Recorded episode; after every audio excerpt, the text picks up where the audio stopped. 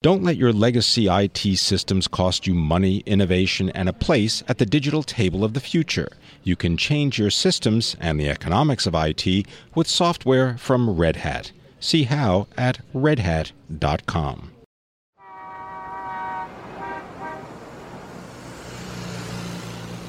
More than 1.5 million people drive for the global ride sharing juggernaut Uber.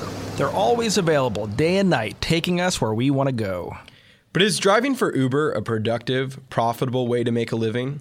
Does Uber come through on its promises to drivers? It provides much needed income for college students, the recently retired, and the unemployed, but half the driving gets done by people working more than 35 hours a week. These people often fight to make ends meet. The hours are long and the returns can be meager. Today, we're exploring the sensitive relationship between Uber and its drivers.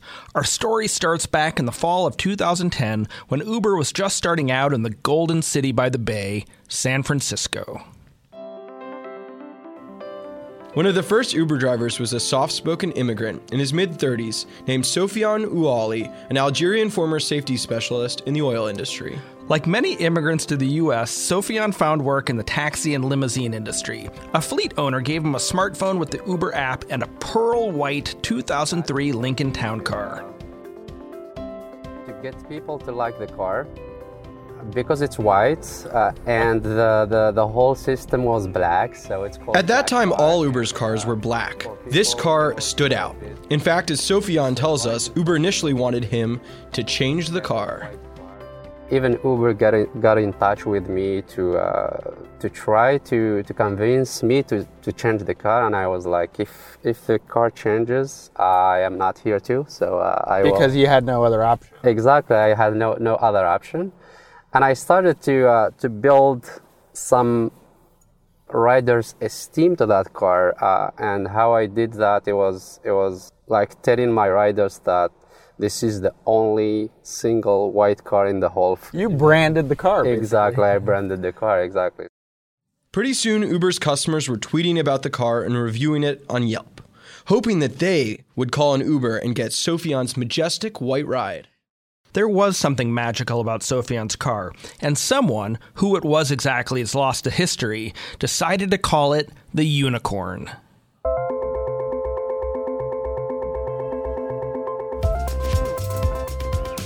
Hi, I'm Brad Stone. And I'm Eric Newcomer. Welcome to this week's episode of Decrypted.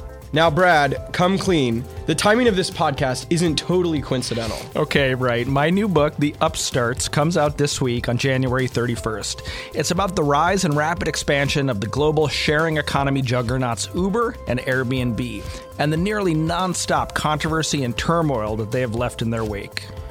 Today's story of Sofiane and the unicorn is drawn from Brad's book. And through Sofiane's experience, we'll dig into the skills that all entrepreneurs, including Uber drivers, need to make it in a rapidly changing business world. We'll also look specifically at what Uber offers its drivers and ask whether one of Silicon Valley's most celebrated successes is living up to its mission of helping drivers generate self sustaining income.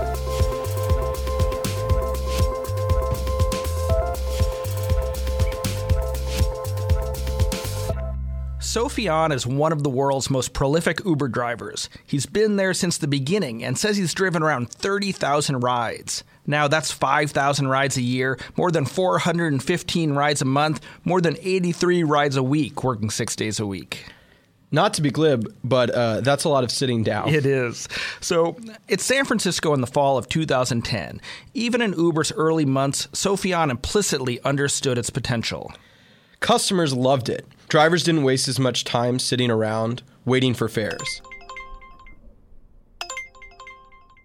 And the app was easy to use, so newcomers to the city could seamlessly find their way around. In the beginning, Sofiane says it just paid the bills, but after a while, the money started pouring in. Sofiane was like a lot of early Uber drivers. He saw the company as a platform on which he could build a business. Uber encouraged this. Travis Kalanick, Uber's CEO, boasted about drivers who were building fleets of cars on the Uber system. After seven months, Sofiane left the fleet and took over the Unicorn's lease from the owner. Then he started taking loans out, leasing new town cars and hiring new drivers. His company was called Global Way Limousine. because he had aspirations to expand around the world, and business was good. He told you he was making 700 or $800 a day? Right. He was doing that by taking commissions from his drivers who were driving his cars for Uber. Meanwhile, Sofiane kept driving the Unicorn, which was getting famous in the city. And at the same time, you've got this car that's kind of a local celebrity, right? The, Exactly. the unicorn. Did you find that people wanted the unicorn, that they were trying to hail it? Oh yes, definitely. I mean, a lot of people uh, who I get every day, they they all the the ones who love it, they all say how how could we how can we uh, get you every day as our driver. but unfortunately, the the Uber system doesn't allow uh, allow people to have that option. Well, that might have been some of the magic of the unicorn that it could only show up like a real unicorn. It, it, it can only sh- it can only show up through uh, circumstance, exactly. through luck. Exactly. That's what I say when when I find people who doesn't like that. And then the ground shifted under his feet.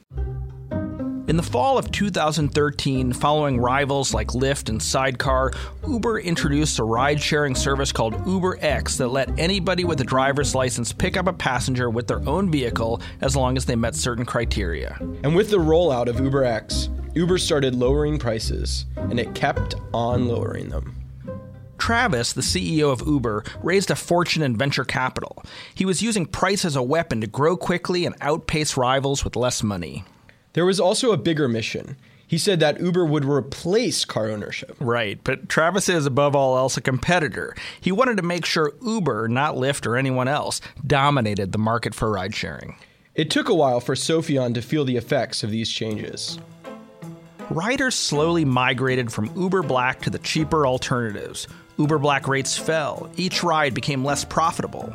But worst of all, Sofiane's drivers eventually figured out that they shouldn't be giving him a commission at all, but driving their own cars directly for Uber. So when UberX rolled down, I uh, I was thinking to find other ways how to how to balance up my my business with the changes. So so the business uh, kept being good up up to to the first I would say to the first quarter of uh, of 2014, and then it started. We started to uh, to feel the, the the effect of UberX. You know, so uh, prices started to drop down, and uh, maybe the demand was the same, but prices started to drop down because of the the, the UberX launch. So from there, I I felt that it was a turning point for the Uber system. Uh, not necessarily on the, on the bad way. I would say. Uh, I would say, uh, knowing the business from the beginning, I I had to take some some action to to not lose money.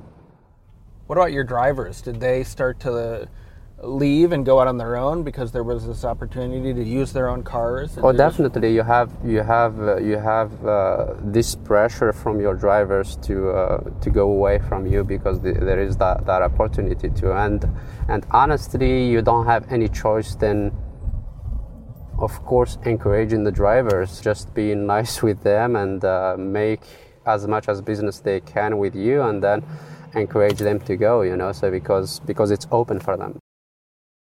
By 2014, Sofiane had shut down his business, Global Way Limousine. But it's remarkable that he really understands why Uber made these changes and is at peace with it. There was a huge, huge demand from from customer customer side, and a huge demand from Uber to encourage people to, to have fleets at the beginning. But when the business started to change and policies change and prices started to go down a little bit, they had this idea, which is a brilliant idea, and I, and I, I, I totally understand it.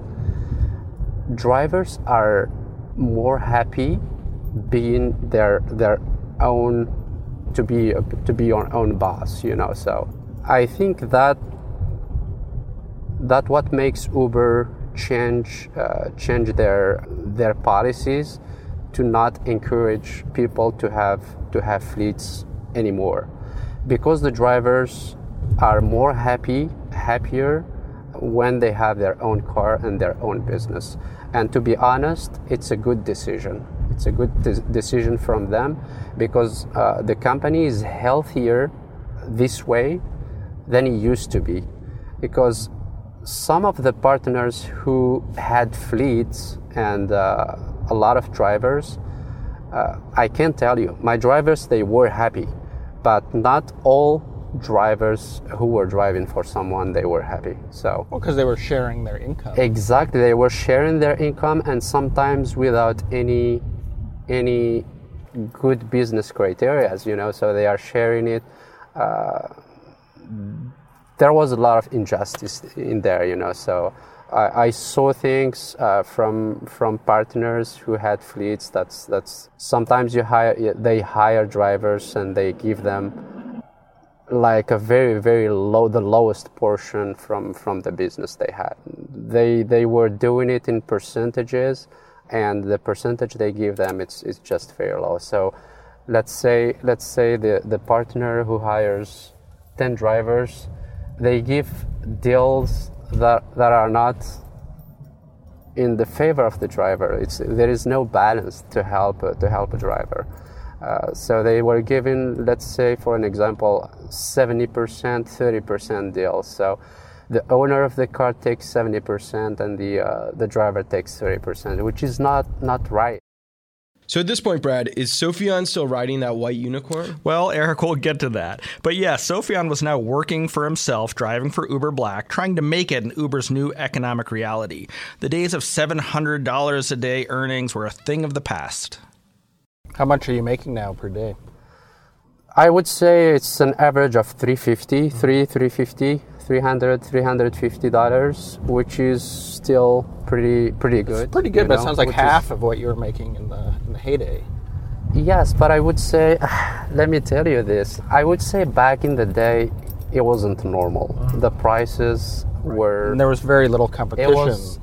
Yes, little competition, and it was, to be honest, it was overpriced. I mean, for someone to take an Uber, an Uber Black, which is the only option on the system, take an Uber, an Uber Black from the financial district to, to North Beach for 25 bucks, that's that's a lot of money. Mm-hmm. That's a lot of money.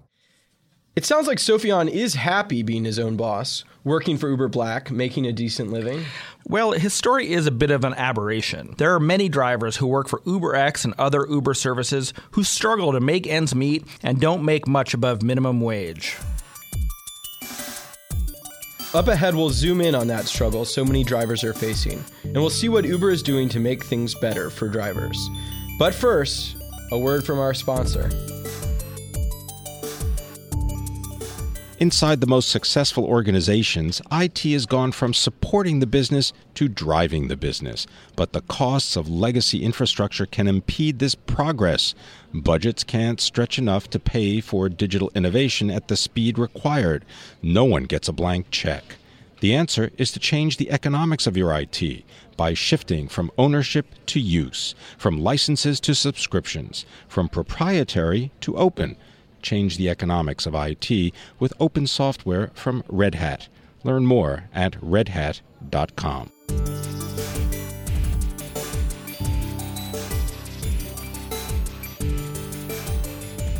Okay, we're back. Right before the break, we saw Sofiane forced to dismantle his dreams of running a global taxi fleet. and deal with a 50% pay cut after Uber started rolling out cheaper services like UberX and Uber Pool, chipping away at driver salaries. Eric, you and Olivia Zaleski recently wrote an amazing story about one extreme some drivers now go to, trying to make ends meet sleeping in their cars in parking lots. Now, why would anybody possibly do this? You know, we talked to one driver who lives in Sacramento, drives into San Francisco, slept at a Safeway, now McDonald's, worked all week. It's a way to maximize his income while keeping costs low. It's free to sleep in your car. I can't imagine that they're smelling too good after a couple of days. Well, some sneak off to a hostel or find a gym and take a shower. So, is there anything Uber is doing to incentivize this, or to put it another way, could they discourage it if they wanted to? It's sort of the ultimate Uber value here, right? Flexibility. The drivers are free to do whatever they want. Uh, Lyft restricts drivers to 14 hours of working continuously. Uber drivers set their own schedule. It, it makes me wonder if drivers are kind of locking themselves into a career and a lifestyle that's getting worse and worse and harder and harder over time. Drivers say their pay's gone down over time and they're not really building up the skills to find another job. It feels to many of them like their career, as they've chosen, is getting worse and worse. But we should point out that some of the drivers you guys spoke to were actually proud of the fact that they were sleeping in, in parking lots and in camps at night, that they felt like they had kind of hacked the Uber system. Yeah, they're taking fares when they're at their most lucrative, you know, late at night, early in the morning, building their schedule around sort of the commuter and the late night millennial going out to a bar. So, so you know, they're they're going into this pretty clear eyed. Uh, to explore this further, I spoke with one of our favorites, the rideshare guy. Love the rideshare guy. He's one of the most prominent experts when it comes to sort of thinking about the best way to make a living as an Uber driver. My name is Harry Campbell. I'm an Uber and Lyft driver and founder of the Rideshare Guy blog, podcast, and YouTube channel. Harry has been driving for Uber and Lyft since 2014. I pretty quickly realized that it's not the most difficult job in the world, but it's definitely a little bit more complex than it seems. And so I started a blog about my experience as a driver, what it was like getting signed up, what it was really like working for the services, and now we try to really highlight the good and the bad about being an Uber and Lyft driver. When Harry started driving for Uber, drivers could make 30 to $40 an hour on weekend nights, and Uber was advertising drivers could make $90,000 a year. Right, although they recently settled the lawsuit about those kinds of exaggerated claims. Yeah, Uber paid a $20 million penalty to the Federal Trade Commission for misleading drivers about earnings and vehicle financing claims. So, what does Harry, the rideshare guy, say about driving for Uber now? He says Uber has been changing all along. And not many drivers are as accepting of this as Sofiane. The only constant in this industry is change, just knowing that, especially from a driver's perspective, I mean, what the strategies that you are using or the places you are driving or the, even the pay that you are getting six months, 12 months ago is not going to be the same today, right? And I think that's the big thing for a lot of drivers. Drivers don't like change. Nobody likes change, whether it's Uber Pool or whether it's lower rates or whatever it might be. So you definitely have that side of the equation for drivers. And I mean, for drivers that have been doing this for a while, they've sort of seen a very big shift. Is that sort of vision of the 90K a year salary still a vision that drivers believe in today? How is sort of both the myth and the reality of being an Uber driver changed since you started uh, tracking the company? Well, I don't think there are any drivers today that are going in or getting into Uber expecting to make anywhere near $90,000 a year. I think that if anything, Uber has had more publicity sort of against that notion uh, than they have for it. And, you know, kind of like what I always say is that it's still a good opportunity for a lot of people. It is still one of the most flexible jobs in the world. You can log on and log off whenever you want. It's just that it's shifting more towards if you want to make the most amount of money, you need to log on during during certain times. You need to drive certain places. And so it might seem like it's flexible well paying from the outside, but once you actually start doing it and you start driving, you do realize that Uber does control a lot of when and where you drive. Eric, I've noticed this also from talking to Uber drivers. Why are they dissatisfied with Uber Pool, as Harry suggests? Pool makes their lives harder. It's more complicated. The hardest part of being an Uber driver is picking up passengers and dropping them off. And Pool asks them to do much more of that an hour. There's the perception, at least, that they're making less money. Do you think that's right? The pay on Pool is super confusing, and uh, it depends sort of who you trust. I think Uber would say when it works, on an hourly basis, drivers are making more because they're getting more people in their cars. But drivers see that on a per passenger basis, they're making less passengers pay less in the hopes that they'll be able to cram multiple people. And they may not always have a full car. Exactly. So last summer, Uber hired a new president, Jeff Jones, a marketing exec at Target. And Jeff has called 2017 the year of the driver at Uber. What does that mean exactly? Well, one, it means they're just going to communicate with drivers better. You know, you can see him tweeting at drivers, trying to answer their problems, posting on LinkedIn. They're going to improve their support so that drivers have someone they can reach out to. But this is an engineering company more and more, and Uber really thinks it can build tools to help drivers. That means, you know, when they want to head home, helping the route more efficiently get them home with fares along the way. So they're getting paid for every hour. The more rides you can get, the more your per hour pay is going up, or at least staying the same. Uber has always, of course, paid lip service to drivers, but it feels to me that the key constituency has always been riders, and that over the years they've basically focused on lowering fares as almost a competitive weapon to try to corner the market in ride sharing. Yeah, Brad, you know this better than anybody. Uh, Uber is built around the founding story of serving the rider. It's about calling a car with a push of a button when you want to go out late at night. It's not a company that was built sort of to give employment to sort of hundreds of thousands in the United States alone uh, drivers. And so I think after the fact, they've sort of had to realize, oh, this is a two sided marketplace. We need to celebrate riders and drivers. So, what is Uber telling you right now about this new focus on drivers? I spoke with Nundu Janakiram, Uber's head of driver engagement, for the story about drivers who sleep in their cars. I thought it had relevance to this discussion. He said, the way to make more money on our platform in general, and the way that everyone makes more money is when the system becomes more efficient. So there is less time between trips for drivers. They're driving to um, you know places that are closer by to pick up passengers or or um, or things like that expanding the number of different kinds of trips that they can take. So uh, Uber Eats and things like that. Like the more efficient our system gets for drivers, um, you know, the more that drivers feel engaged in our platform, and um, you know, the more that we can, uh, you know, keep driver earnings in a kind of stable place. And I think that's the big thing that we've been really pushing for from product perspective, which is how can we bring general kind of stability to earnings So, Eric, what does Harry Campbell think about some of these new driver programs? He's a bit skeptical. Uh, he believes there's one thing that can improve life for drivers, and that's more cash. Show me the money. Yeah.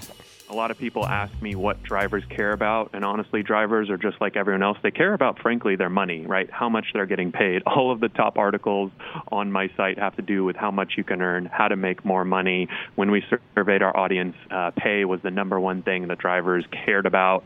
So, I mean, I think that anything that can affect a driver's bottom line. And, you know, if I'm sitting at Uber, those are the things that I'm looking at. So, Brad, let's get back to Sofiane Ouali and the unicorn of San Francisco. Is Sofiane still driving? He is still driving. In fact, I took a ride with him recently. He's still a faithful Uber Black driver, and he's starting to work on a book sharing some of his tips about driving for Uber. And whatever happened to the unicorn? The unicorn actually met a tragic end. Here's Sofiane describing to me what happened on a fateful Easter 2014. So, the unicorn that was a very sad end of story for the unicorn. So uh, one of my drivers actually. Uh, so this is what I do with my drivers when they have uh, any problem with uh, with their car, their own car that they are driving. I I just decide to give them my car, which is the unicorn, of course. I gave the unicorn for uh, for one, one of my drivers, and I got his car uh, to some ma- maintenance and I remember the day when I when I gave him the the unicorn. I said, "Hey, uh, please take care of, of my baby," and he said, "Okay, yes." and uh, two or three hours later, oh no, he called me and then he said, "I got a, I got a, in an accident." I said, "No, please don't oh, tell no. me that." And I when I got there, I, I saw the car and it was it was completely what happened? Total, you know. So uh, someone it was uh, the night of Easter, and uh, some drunk driver uh, ran a red light, and uh, this guy hit him. You know, so he hit uh, he hit the unicorn. Oh, was everybody okay? Everybody was okay, yeah. Fortunately, yeah. But the unicorn was totaled. So and from from then I just decided to not to not buy another unicorn, you know. So and then and so ends the story of the white Lincoln Town Car. And that, that was the end, uh, the sad end story of the Lincoln Town Car. That's sad. Yeah, in a weird way, Sofiane accepts it, just as he accepts the changes to the Uber system and seems to understand why the company made them. Toward the end of our conversation, I asked him one last question. Do you ever dream about the unicorn? To be honest, yes. yes, I like that car. I love that car, but uh, it's a sad story, uh, the end, end of story. But I loved it. I loved the uh, the whole experience. You know, so the whole experience was just beautiful, beautiful. So no regrets.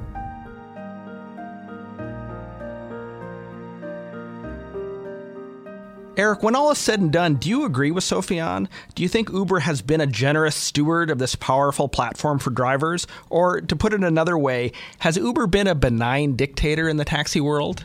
I don't think I would ever use the word benign to describe Uber.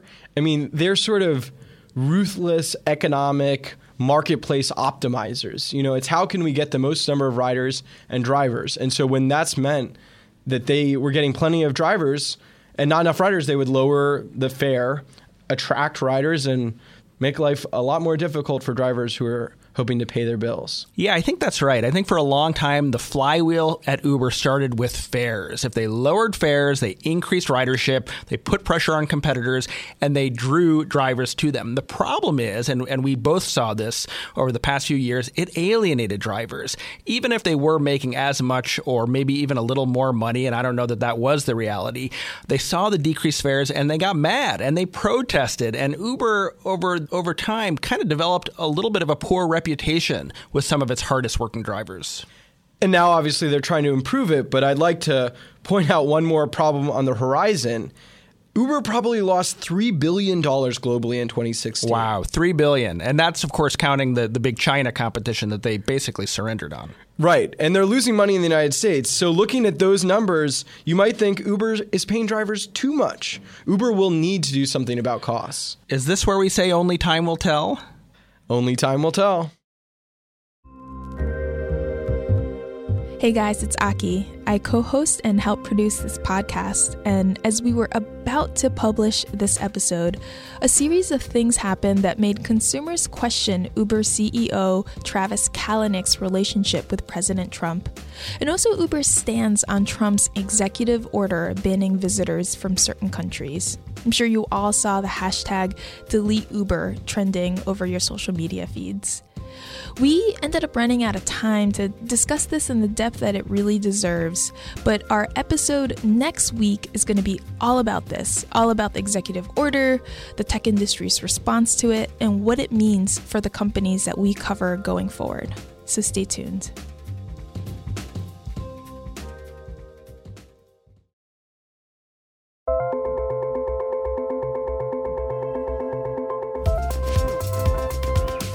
And that's it for this week's episode of Decrypted. Thanks for listening. Tell us what you thought of the episode. Send us a voice message to our producer, Pia, at pgadkari at bloomberg.net or write to me on Twitter. I'm at Eric Newcomer. And I'm at Brad Stone. Remember to check out my new book, The Upstarts How Uber, Airbnb, and the killer companies of the new Silicon Valley are changing the world. Available from Amazon.com or your friendly neighborhood bookstore. That's really shameless, Brad. Another book plug? Okay, I know, I know. You can subscribe to Decrypted on iTunes or wherever you get your podcasts and leave us a rating and a review. It helps more listeners find our show. This episode was produced by Pia Gadkari, Magnus Henriksen, and Liz Smith. Alec McCabe is head of Bloomberg Podcasts. We'll see you next week.